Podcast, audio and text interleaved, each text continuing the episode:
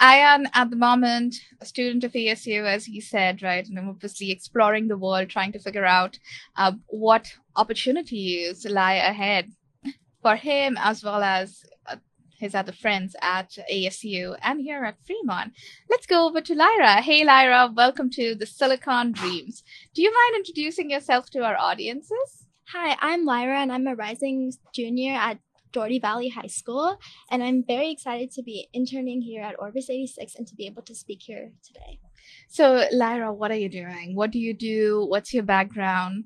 Um, so at Orbis 86, I'm a marketing intern, so I manage the TikTok, and I've also been able to attend events and speak to a bunch of people in the Web3 world. And outside of Orbis 86, what do you do? Um, at school, I play I play a role as a club leader. So I have a club called Women of Color in Technology and Science, and I'm also part of a couple nonprofit organizations. So Lyra, out here, a rising uh, rising junior, she has been uh, rocking Dougherty High School, I should say. and Lyra, let's go ahead and start with you, right? So why take up an internship in summer versus spending your time, right? Just maybe going around enjoying the vacation.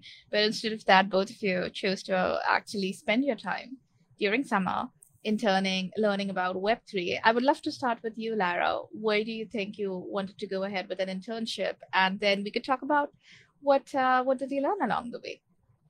So the reason why I chose to go with an internship instead of well, you said enjoying your summer, but for me, this internship has really been a lot of fun and I've been learning. And for me, learning is a lot of fun. So to be able to learn all about Web3, which is something I didn't know a lot about before, and to also be part of a workplace culture has been something that I've really enjoyed and is kind of how I intended on planning my summer. What about you, Aya? Well, for starters, I heard a lot about AI during the school year itself with um, the abundance of ChatGPT um, I know for college students and for high school students, ChatGPT was such a big thing. You know, it was a game changer for assignments and things like that. Um, but I really wanted to look more at, you know, what exactly artificial intelligence is, you know, what the futures of it, what the future of it is, what the applications are, and what better way to do that than to intern, learn professionally, network professionally as well with others and see. And not only did I just learn about, you know, AI, I learned a lot about, you know, Web3, which I think was more interesting. It's something I didn't really look at before, but now I'm looking at it a lot more. So I'd say, yeah, that's kind of why I took up the internship over summer. Uh, it was definitely something to do as well. Uh, kept me busy, uh, uh, which was really fun overall. So, thanks, Ayaan. You know, one of the things I wanted to tell you was uh, when I was at my engineering college, right? So I was about the same age as you are now, Ayaan, and that feels like a while ago. So, oh my God, I've aged. but that being said, I was probably one of the very few students who would even take up an internship. And honestly internship at that point i was lucky i got to work at a call center. And you know that might not feel like much because it was a call center, but it was very professional. And as you said, right, being part of a workplace environment, the call center was for Next Directory from UK, which is the second largest retail chain after Marks and Spencer. And it was owned by Next Directory. So it was different from being at a call center where you would actually change your identity and your accent to service people in UK or US. You didn't have to do that. You kept your identity. You spoke in a neutral accent. However, However, what was interesting is uh, being a part of that culture and seeing what's happening. This was back in early 2000s, and at that time, call centers in India, India being a services hub, it was expanding and just being able to experience that corporate culture, understand how things work, how you work with teams, the hierarchies, all of those things that played a huge role in my growth. However, I was one of the few students who even had any sort of a job during summer. It was hard for me to take up a job during my college time for the simple reason that I was studying at Nanded, which was uh, 10 hours away from any major city in India. And ar- around that time, we didn't really have opportunities for remote internships now I see, like Lyra, you are a rising sophomore, and you're not the only person who's interning the summer, right? So I want to understand do you think that the competition and maybe you as you said lyra right you're probably interning for for fun to learn. You also enjoy uh, meeting new people learning about things. But just the way things have changed i'm wondering whether you feel like the competition has changed from what it was 10 or even 20 years ago what are your thoughts on that? I would probably start with Lyra. And Lyra, I'd love to ask you if you feel like today we are more competitive or lesser competitive than maybe 10 to 20 years ago. And you were not born 20 years ago, but you might have heard about things from your parents, right? And Indian parents love going on, uh, love recounting their tales. so I would love to ask you, what do you, what do you think? What are your perspectives? I definitely think that competition has increased. Um, so at my school, when I talk to people about their summer plans, what I often hear is that, oh, I'm doing a job or that I'm doing an internship at, I have a friend and she's doing an internship. She wants to be a dentist. So she's doing an internship um, with a dentist and friend, she wants to be a lawyer. So she's working with a lawyer. And I would definitely say competition has increased and also pressure has increased because it feels like everyone around you is doing something over the summer that is more impactful than just say enjoying yourself and hanging out with friends. All right. Ayaan. So I definitely say that, you know, my time in high school obviously was, you know, during the time of COVID. So while we were at home, you know, working on schoolwork, there was a big push for, you know, getting real world experience. That was something that actually colleges looked at a lot and colleges valued. And I'd say that's kind of honestly what the view is these days. You know, um, it's more based on getting things on your resume, getting things on your college application itself rather than you know actually enjoying the experience and learning from it. That was the view in high school you know but when i came to college when i went to arizona state i learned more about how other people view their opportunities and i actually learned from that you know. There were a lot of my friends who were landing internships and while i would look at them i'd say hey you know are you really landing this in like are you really interested in consulting for example or like IT consulting and things like that? And they'd say yes I actually am. Whereas you know if I was to look at if I was to talk to people from high school you know they'd say oh I'm doing this you know obviously for the resume and for the college applications. So I'd say yes and no to your question. You know there is a big difference from like maybe 10 20 years ago but i'd still say that people value the internships uh, in college at least as well so. Now it was good that Lyra, you brought up how your friends who want to become lawyers and dentists and engineers, obviously, Ayaan, or uh, folks getting into management, into consulting. Do you hear a lot of people interning as artists? Do you think there are people around you who want to take up a career as an artist? And yes or no? And if it is a no, is it because they are bad artists or because because of some other reasons? I'd love to ask you, Ayaan.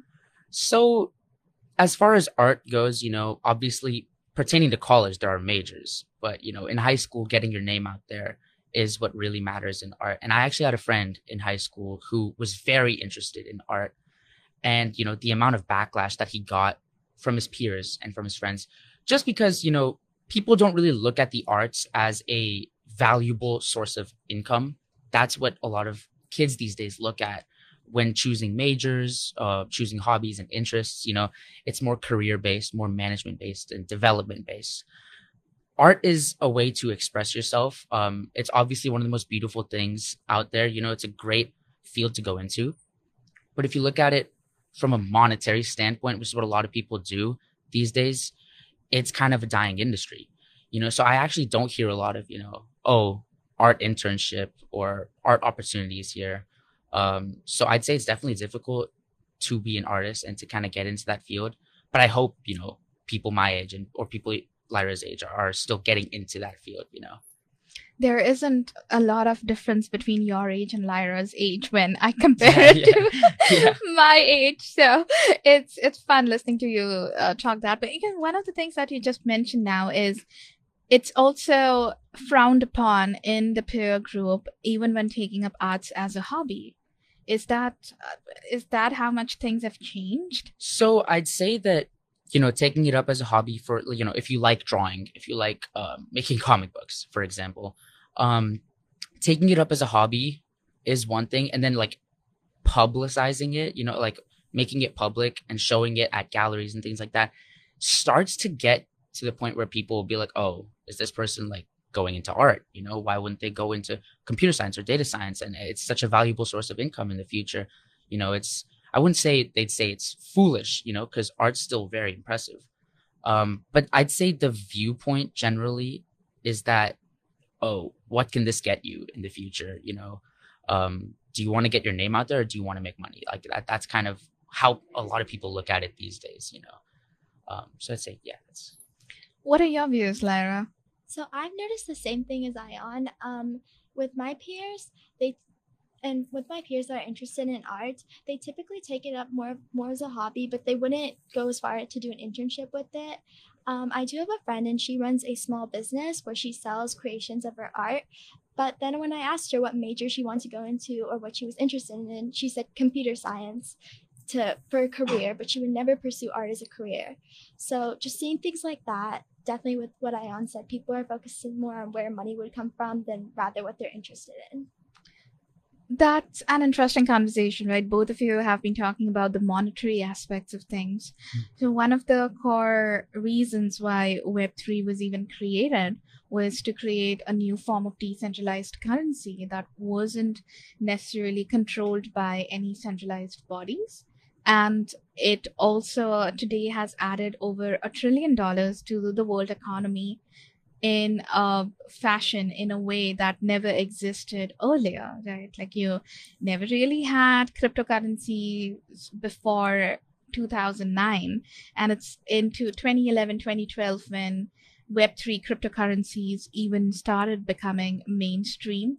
And since then the world's economy is uh, 96 trillion and a trillion dollars is the market cap of uh, cryptocurrencies, over a trillion dollars. In fact, in its peak, just about a year and a half ago, the total market cap of cryptocurrencies was 3 trillion, but now it's a trillion. So obviously, you can see the volatility there as well.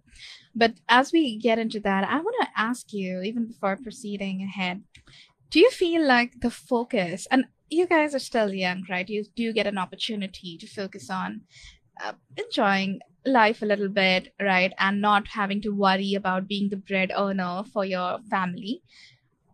Unfortunately, I'm sure there are other peers of your age group who might not enjoy the same liberty as well, right? Because family circumstances or where they are coming from or they might not even have a family right? If their kids growing up in foster homes and stuff they unfortunately do not have access to the same kind of uh, privileges that you might have access to right? However the focus of even people who might have access to wealth for their kids has been on how do you generate more wealth because the inflation that we are combating right? Like we have seen in covid the prices of everything at the grocery stores almost double even though technically the inflation in papers is around 8% but i'm pretty sure that when you go to get your favorite um, items from the grocery store be it ice cream candy and or I, I don't know how many of you actually if either of you go actual grocery shopping that's what i'm talking about these items. But you've seen the prices change. And one of the big headliners in recent months have been the prices the shortage and the pricing of eggs which i never thought egg would be the star in a headline but that's how things have changed. Do you feel especially even at your age right being exposed to the pressures of being able to sustain to first of all get into a career that makes you enough money and then being able to sustain it.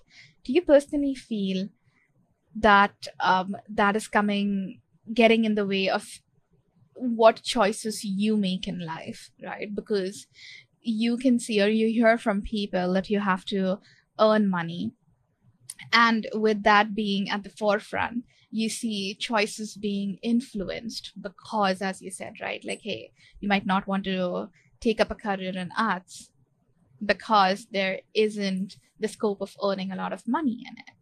So do you think uh, that if money wasn't at the forefront your choices might have been different? Or if there would have been anything that you would have done differently if it wasn't uh, related to you trying to make more money in future Ayaan. Okay. So, well, for starters, um, going back more to you know when I was in high school and stuff, and my view on the world, I actually did back then. Uh, this was a long time ago, but I used to play basketball, and I actually used to act as well. I was in uh, theater in Pleasanton, uh, where I lived.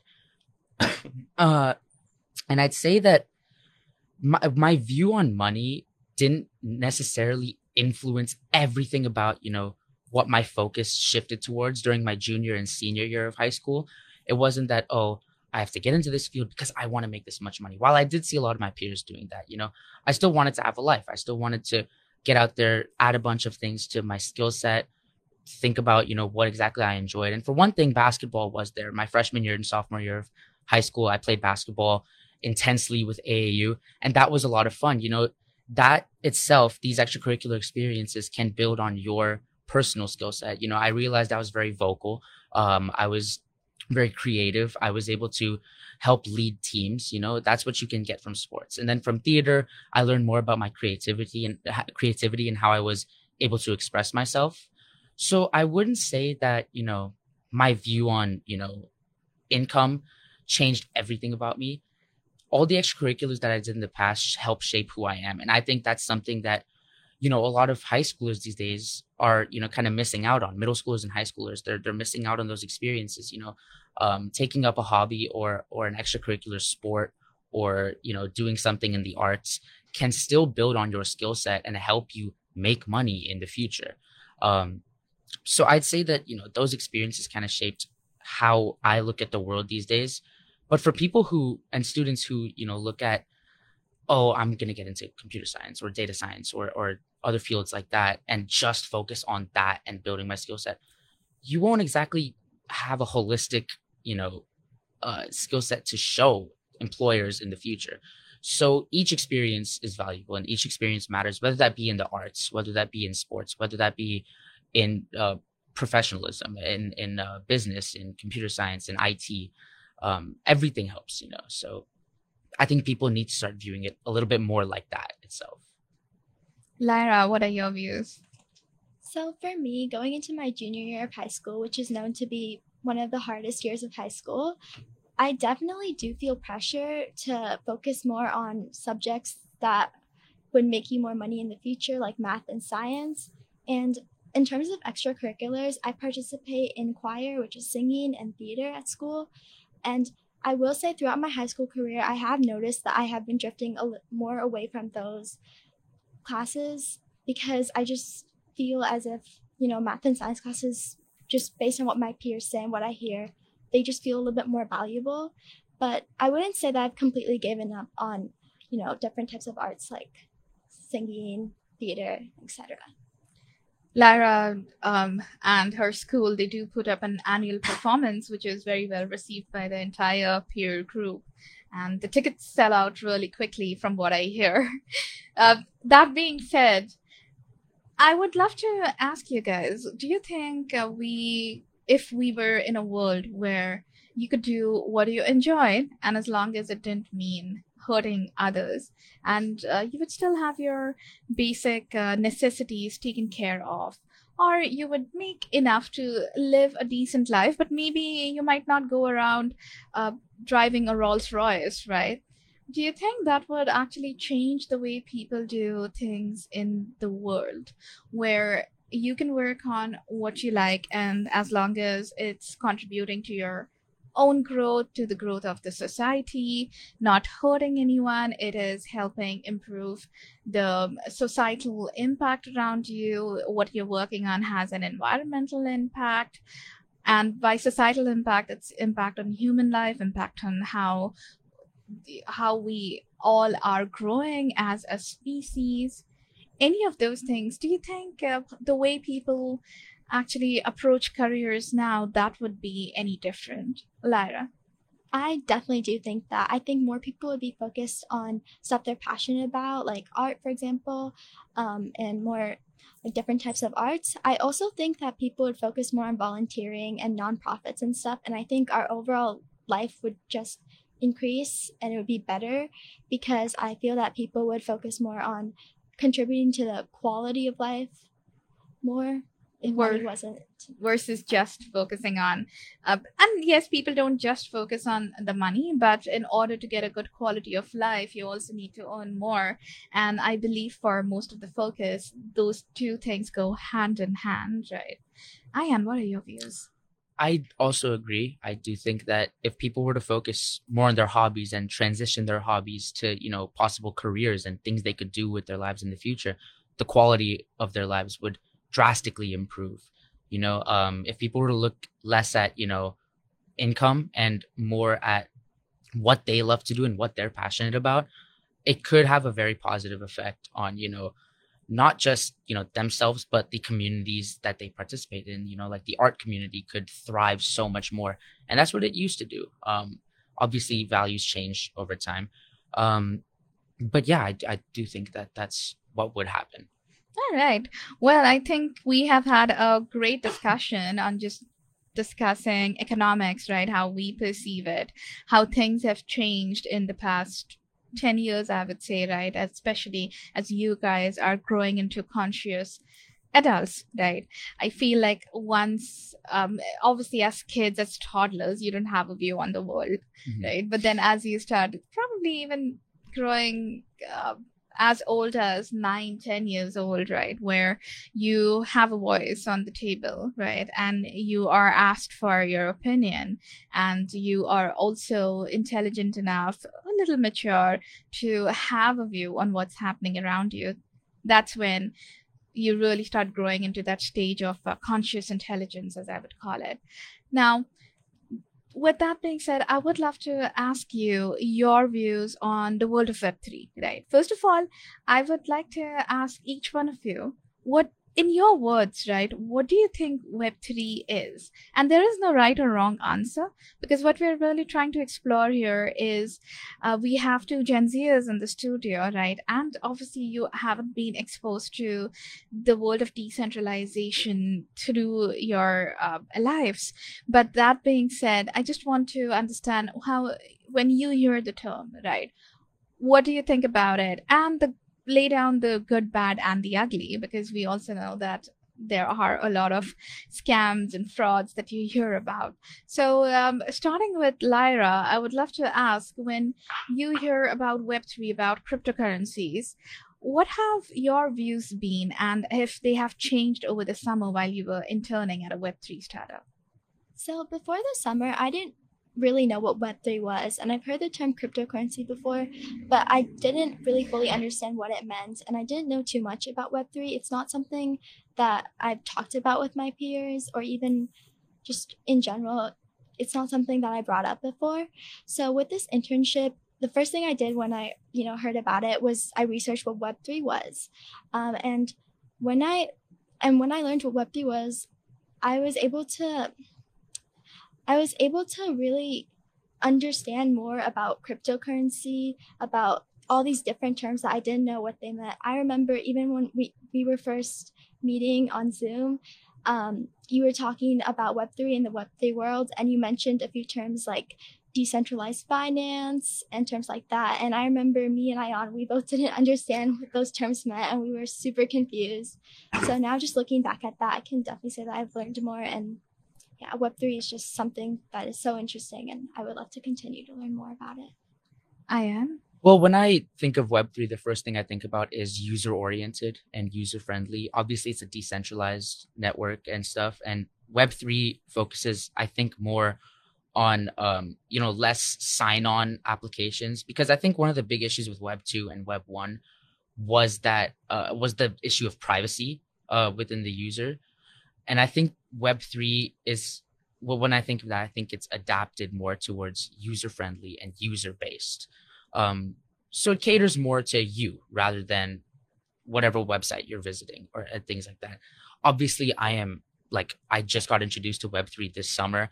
Before, obviously, I just focused on AI, but after joining Orbis 86 and um, going to the Future of Web3 event and attending it and talking to all the different people there, learning more about blockchain, Web3, and cryptocurrency, it really opened my eyes into just how much, especially the Bay Area and Silicon Valley, has been changing. Um, obviously, Silicon Valley has been very technologically advanced. You know, it's called Silicon Valley for a reason. but seeing you know just how industry professionals view it these days and just how innovative one person can be with web3 or ai or anything like that um, really opened my eyes. It was a real eye, eye opener for me. So it was a really insightful event overall and i'd say that at least the summer was well spent and i was able to learn more and more. So yeah. That's good to hear. That's uh, that that makes definitely makes me happy right? Mm-hmm. considering i was uh, we were the host of the event. So that definitely makes me hear when i hear it from your mouth that hey it was a good event. It was time well spent. Makes me happy that being said, Ayaan, you dropped a few words here, both you and Lyra. You know, we spoke about decentralized finance, and Ayaan, I love how you brought on privacy. Uh, normally, when I'm talking to my friends, especially my friends who have kids, one of the things with Gen Alphas that I have noticed, and I don't know whether it is the same with Gen Zs or not, is uh, even today at my home, I haven't configured any voice devices like Alexa or Google Voice for the simple reason that I feel like they are always listening when you configure them to work. And I just feel like that's a big intrusion of privacy for me personally, because all of that data has to be sent to a central cloud for processing. And I don't know what their data storage policies are, how sanitized the data is, whether the data is um, de identified in real time. So it doesn't necessarily tie back to me I don't know how my privacy is being compromised. I feel like I'm at the whims of Alexas or the alphabets of the world, Amazons and alphabets of the world to, for them to say that they are not mishandling my data. So because of that, I don't have those devices configured. But for some of my friends' kids, Alexa is their best friend. And I would love to ask you, especially from that generation that's seeing this transition, uh, the millennials, we saw a lot of advancement in how technology connects the world because the internet really grew in front of our eyes and we went from worlds that were sort of a little disconnected virtually right? Like today, if I want to stay in touch with my friends in India, I can do that every single day, even on a video call. But when I was a kid, I remember even making an STD call in India, which was just within India, but in a different city or in a different state. It would be very expensive, and people would keep them as short as possible. When the mobile phones came in, the concept of missed fo- missed calls really started from there because incoming calls were charged and they were really expensive. So people would just give a call on the mobile phone so that somebody could call you back from landline, and that's how missed calls even really started. Now, with things uh, changing, progressing the way they are, I would love to hear from you your thoughts on privacy what does data privacy mean to you? First of all, are both of you on social media? I think that's going to be an important thing. And when you're on social media, I would love to ask you if that thought of your privacy being compromised or uh, your privacy or your data not being private enough ever cross your mind. Lyra, maybe I'll start with you this time. So, yes, I am on social media. And for social media platforms like Instagram, Snapchat, TikTok, the first thing they ask you when you sign up for their app is, oh, can you turn on microphone access and camera access? Especially Snapchat, they don't even let you use the app if you don't turn on your microphone and your camera. So when you think of it like that, with even just on your phone, which is something that most people have on them every single day, almost all the time. You know, I use my phone as an alarm, so it's by my bed when I'm sleeping. It's something that's just always with me you definitely think about like, hey, is my privacy being violated? Or is it am I completely safe? Yeah, there used to be a very interesting study, and you might have obviously heard about it, where if you spoke over the phone, especially after you gave microphone access to the apps, and in fact, uh, I don't know how much uh, you know about this particular aspect, but both iPhone and Google have really started showing you what accesses is a ca- is an app requesting right? It never used to be that detailed. When you installed an app you wouldn't really see a breakdown of every single uh, thing that the cam that the app is getting access to. And it was an interesting uh, era because what happened what used to well it still happens. If you would talk over over a phone call with your friend, let's say if I have WhatsApp and Facebook on my phone, and even over a regular call, not a WhatsApp call, just a regular call, if people would have conversations about, let's say, buying an Audi, the next thing they would do, they would see is on their Facebook timeline or Instagram timeline, they would start seeing ads on Audi. And there has been research around that.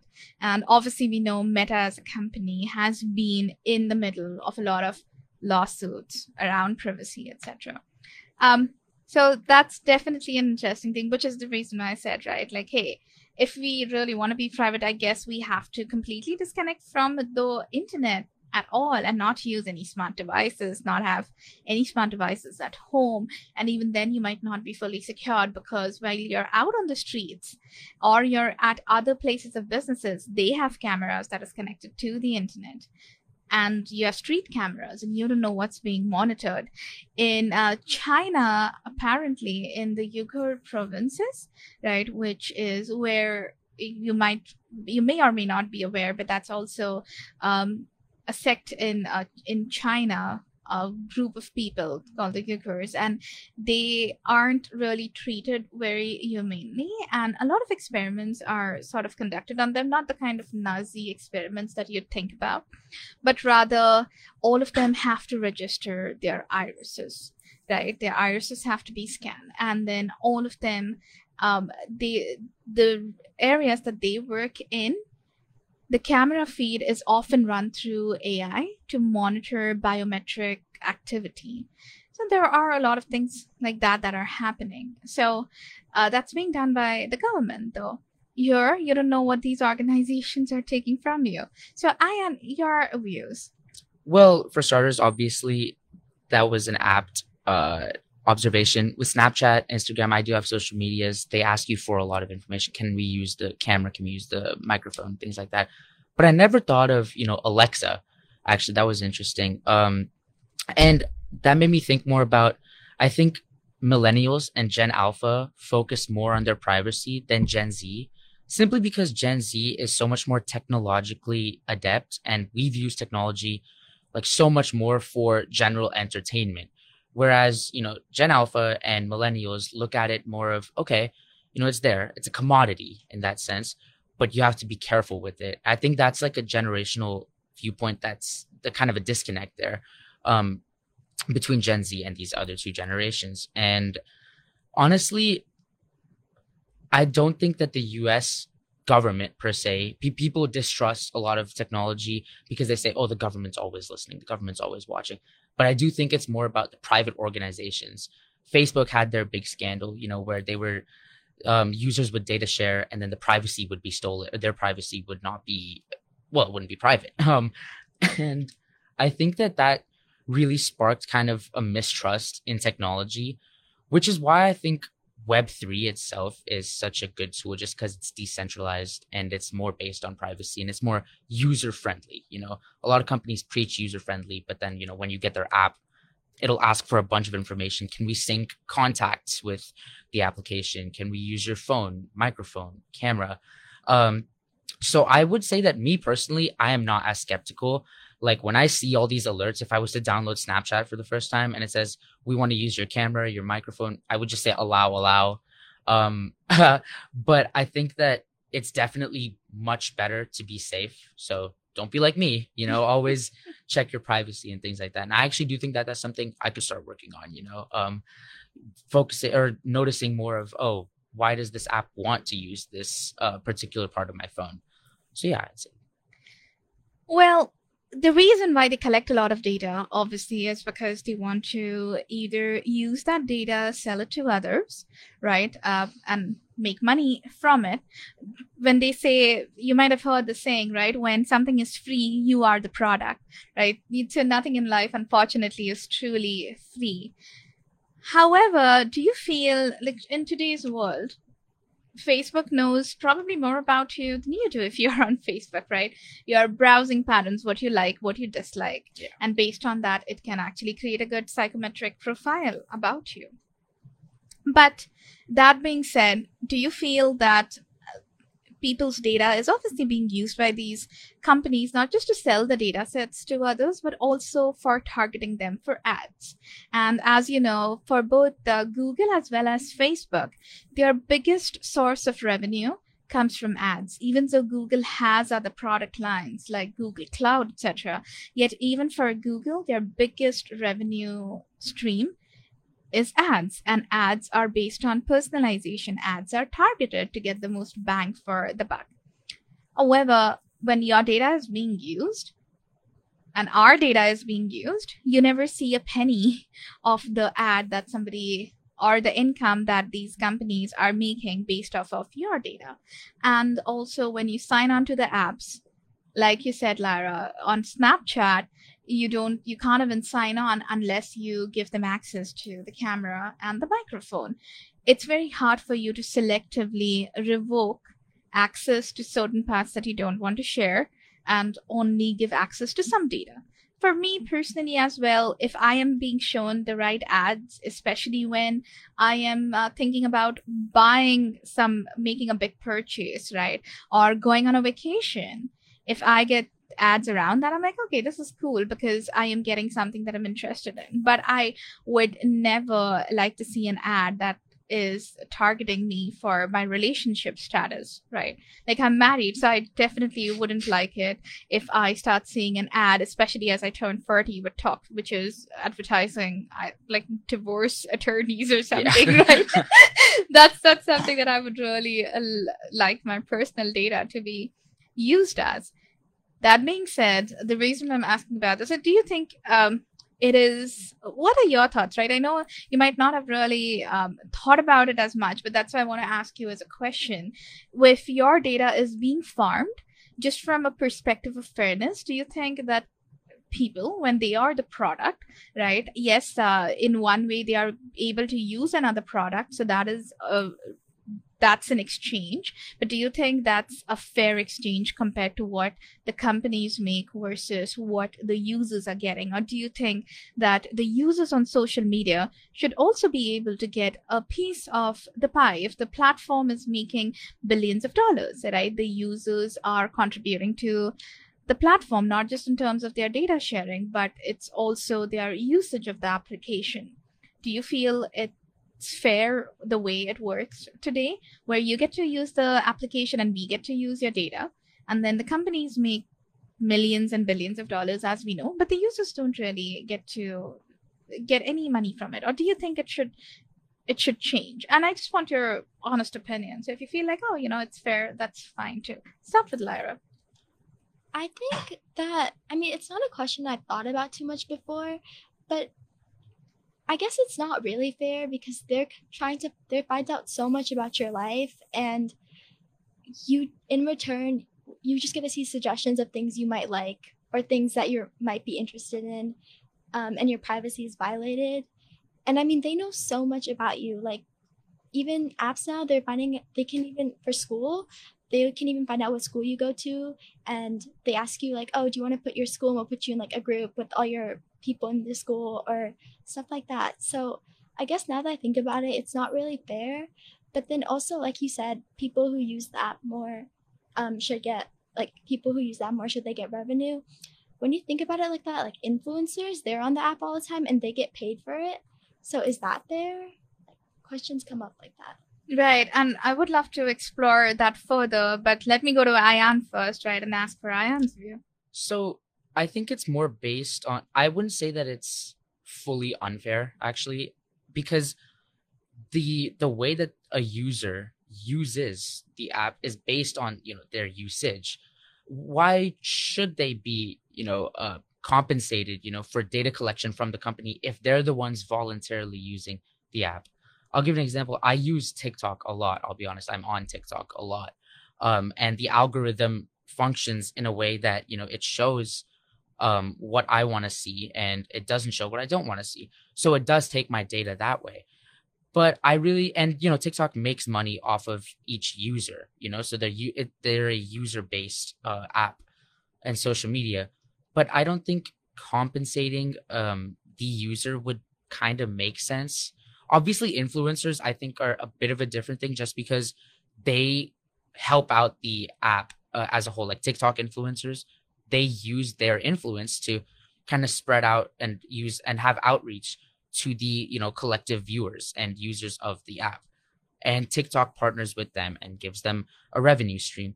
But for general users who just want the app for their own entertainment i don't think that you know compensating them would make a lot of sense just because it's their you know they're voluntarily using the app so i think that's kind of my viewpoint on it so I want to present some um, stats to you, right? And I know Lyra, you brought up uh, influencers. So let's talk about YouTubers. As we know, YouTube is a platform where I, I would say it's where the original uh, creator economy perhaps started, right? Where people realized, or YouTube started the YouTube monetization model, where if you were getting X amount of views on your video, you would get paid for that. So, um, first of all, YouTube has changed their policy right now. Uh, just recently, where uh, earlier a channel had to have at least a thousand subscribers before they even started making any money. They weren't even eligible to sign up for the partner monetization program unless they had a thousand viewers. And I believe it was um, I, I can't remember, but there were there's also a limit on the number of uh, a lower limit, a floor on the number of uh, viewing hours people need to have um, on their videos. Now, obviously, that policy has changed because now you have shorter content as well, right? Like you have YouTube Shorts, so they have changed it to I think three million views or more of your shorts in the past. Um, uh, six months or something, and they have reduced the number of uh, subscribers from a thousand to a minimum of 500 on the channel. But that being said, in India, for example, and I'm looking at stats from Upgrad, um, in India, for every 10,000 views on a video, considering you're eligible for getting money from that, making money from the views, you tend to get about uh, 200 to 500 Indian rupees, which uh, comes to um, four dollars to uh, under eight dollars. Um, not even that much, I guess. You know, seven dollars, four to seven dollars, three to seven dollars per ten thousand views. And from what I am reading, generally on platforms like even Spotify and on YouTube, you don't actually get a lot of the revenue uh, being passed on to you. It could be anywhere between 10 to 20% to a maximum of 50% that is being made from the platform. Now, when you look at statistics that way, um, how do you feel about about that, right? And what I'm trying to get at is um, really a lot of these platforms. So let's just take YouTube as a case study, right? YouTube by itself, yes, even YouTube produces content now, just like Netflix does. But uh, YouTube started primarily as a way to share users' content with each other. So it's really the creators creating content and putting it up on YouTube. However, the creators don't get the majority of the pie. The platform provider takes the majority also to just give you a perspective i spoke to you about um, influencers youtubers in india right making between three to seven dollars for 10000 views. But at the same time if you were to pay for ads being run on their channels right and we have run a digital marketing agency so we can see the backend but in india you end up paying anywhere between um, maybe two to four or five dollars per thousand views. So you're paying about twenty to fifty dollars, ten for ten thousand views, but the creator is making three to seven dollars. So when you look at numbers that way, does that change your opinion at all? Do you feel and and the other thing is it's all a black box, right? Because you never really see how much money is the platform making and how much of that is being passed on to you as a creator. I am. Well, I think that, you know, my view on it would still be kind of it's like the amount of work that you put into your YouTube channel is reflected in how much money you would make in that sense. So if you look at big YouTubers, a lot of gaming YouTubers and things like that from the 2010s when YouTube was at its all-time high, they overall didn't make as much from YouTube as they did from different partnerships and being paid by ad agencies to have ads at the beginning or end of their videos. So I'd say the the model for payment for paying and monetizing different creators' videos is a flawed model because they don't give you nearly enough. That's for sure. They might not give you as good of a rate based on that statistic that you said. You know, I mean, per 10,000 views, three to seven dollars just doesn't seem like it's worth the amount of work. But it's about building yourself from the ground up. You know, big gaming YouTubers back in the 2010s, they would start off their channel, they'd be nobodies initially. But through properly marketing themselves and properly properly using other social medias, you know, getting into partnerships with different companies and brand and being ambassadors for or like being brand ambassadors is how they would make their money, most of their money. And YouTube would start coming in as a side commission for them. So I think it's also about if you want to put yourself in the public light, um, and if you want to go through all these steps, jump through all these hoops to make your money, I think it's about what you put into your YouTube channel.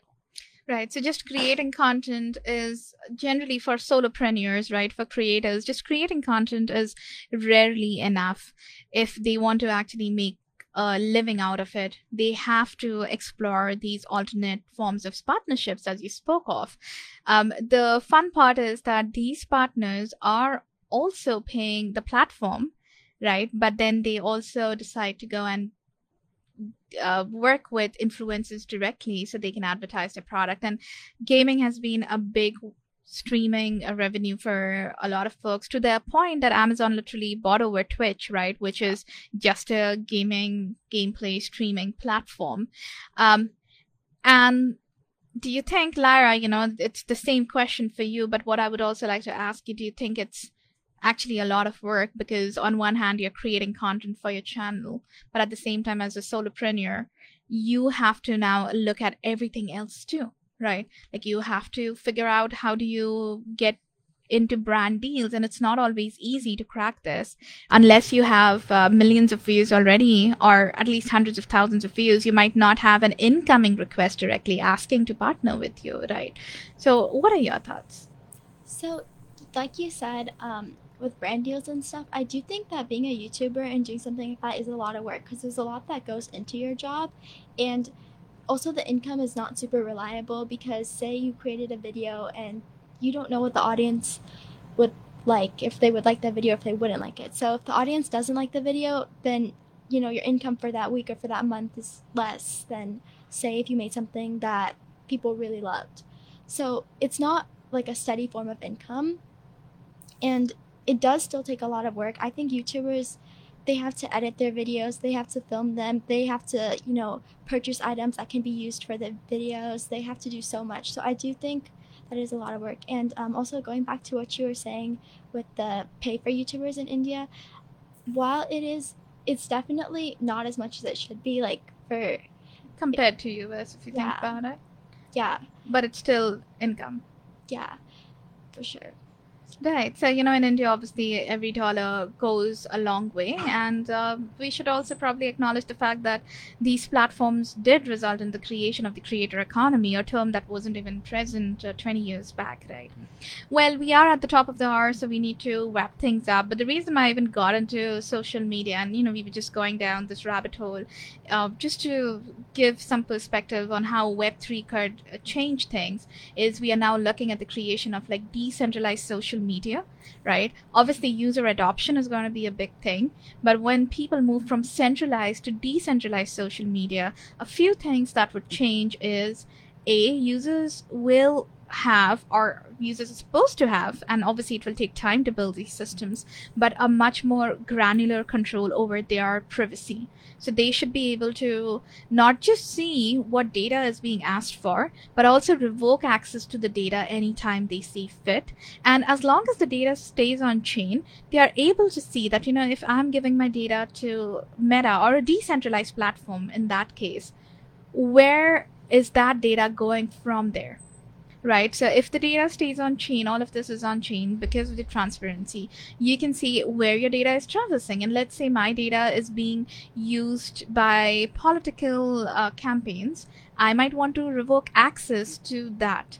Right, but I would be fine with my data being used um, by travel agencies, for example, right, to target me On the other hand, when it comes to commissions, generally with a lot of the Web 3 platforms or Web 2 platforms, as I said, the creators would make anywhere between 10% to 50%.